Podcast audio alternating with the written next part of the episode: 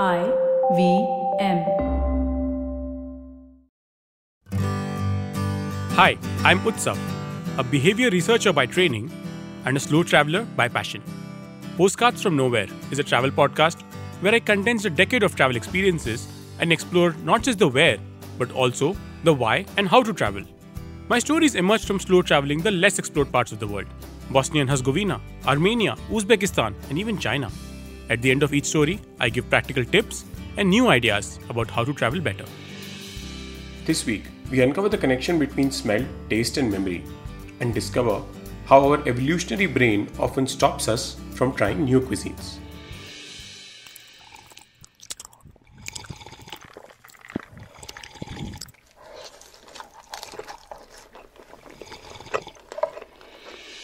Imagine this you walk into a restaurant which you stumbled upon thanks to a friend's recommendation and our spatial overlord, Google Maps. You can instantly smell the slow cooking biryani as you spot the impossibly large dek quietly but proudly taking center stage. The decor is simple, with no ostentatious hanging lights or flowery wallpaper. No overdressed wait staff trying to peddle the special of the day. No smart quips or wisecracks as posters on the wall. And then the biryani arrives. It does not look great though. The excess use of orange food coloring is obvious. The raita looks a little stale and tastes sour. You dig in nonetheless, having skipped breakfast owing to an annoyingly useless meeting at work. The taste is okay, you only have 30 minutes for lunch, so you whip down the biryani. A couple of hours later, you are violently throwing up, cursing your friend, wishing unspeakable horrors upon him, and then throwing up again. It takes the better part of the week for you to recover completely. You go and rant to your friend and vow never to eat at that place again. That smell of biryani is now associated with the recoiling horror of acute diarrhea. Now imagine this the first monsoon of the season. The world is awash in greenery, croaks of frogs reverberating around, the sweet smell of rain on parched soil. You battle traffic, caught unawares in the sudden shower, and make it home. You open the door, and it hits you. The smell of crisp frying pakoras and slow brewing ginger tea. It warms the cockles of your heart, and suddenly, all the stress of pothole roads and mind numbing traffic has dissipated. You forget that you have been soaked to the bone, and all you can sense is the heady aroma of crispy pakoras and hot piping tea. That smell is now associated with the warmth and comfort of home. I'm sure you have encountered these scenarios in your lives and are no stranger to how important aroma is to the experience of good food. And each time you are far away from home, in an unknown city where everyone is a stranger, the smell of pakoras and chai at a roadside stall gives you solace and makes that unknown city a little more of your own. But have you ever wondered why exactly this happens? And what happens when you travel to a new country and encounter food smells you have never been exposed to? Turns out that evolution and our brain are playing interesting games, and at the core of it sits a familiar but less understood idea that of memory. Neuroscientists and psychologists have come to recognize varied types of memory that coexist in our brain episodic memories of past experiences, semantic memories of facts, short and long term memories, and more. These often have different characteristics and even seem to be located in different parts of the brain.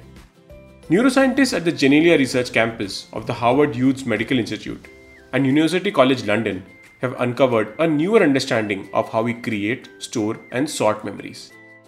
It suggests that many memories of predictable things, ranging from facts to useful recurring experiences, like what you regularly eat for breakfast or your walk to work, are saved in the brain's neocortex, where they can contribute to generalizations about the world.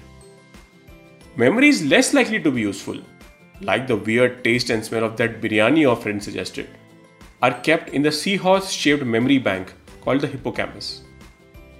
Are kept in the seahorse shaped memory bank called the hippocampus. Actively segregating memories this way helps in navigating new situations. Researchers at the Salk Institute have understood what happens when you have the horrendous biryani experience. Your brain is essentially associating the smell with positive or negative. those feelings aren't just linked to the memory, they are part of it. The brain assigns an emotional valence to information as it encodes it, locking in experiences as good or bad memories. This is made possible by a small peptide molecule known as neurotensin. As the brain judges new experiences at the moment, neurons adjust their release of neurotensin. This shift sends the incoming information down different neural pathways to be encoded as either positive or negative memories. Memories that link disparate ideas, like biryani and diarrhea or chai and comfort, are called associative memories, and they are often emotionally charged. They form in a tiny almond shaped region of the brain called the amygdala. Though traditionally known as the brain's fear center, the amygdala responds to pleasure and other emotions as well. So let's summarize all the research. The brain stores more useful everyday memories in the neocortex, which helps us make generalizations about the world. Think chai and pakoras.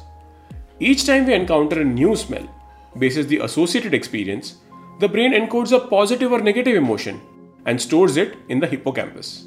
And the next time you encounter the smell of that biryani, your brain riles up. It's an evolutionary response and it reminds you of the recoiling diarrhea you had the last time. This has a profound impact on how we eat. Say you are a strict vegetarian on a work trip to the Philippines and encounter fish sauce for the first time. The smell is unfamiliar, and given that you are hungry and struggling to find vegetarian food, thrown out of your comfort zone in a new country, you might make a negative association with fish sauce. However, if you are someone who grew up in coastal India, the smell of fish sauce could be comforting, evoking memories of your grandmother's cooking at your ancestral home, which made for delicious afternoon lunches and satisfying siestas. You embrace Filipino cuisine with a gusto and return home preaching to everyone about the virtues of food in the Philippines. As we travel, this pessimistic evolutionary part of the brain is what we need to actively guard against.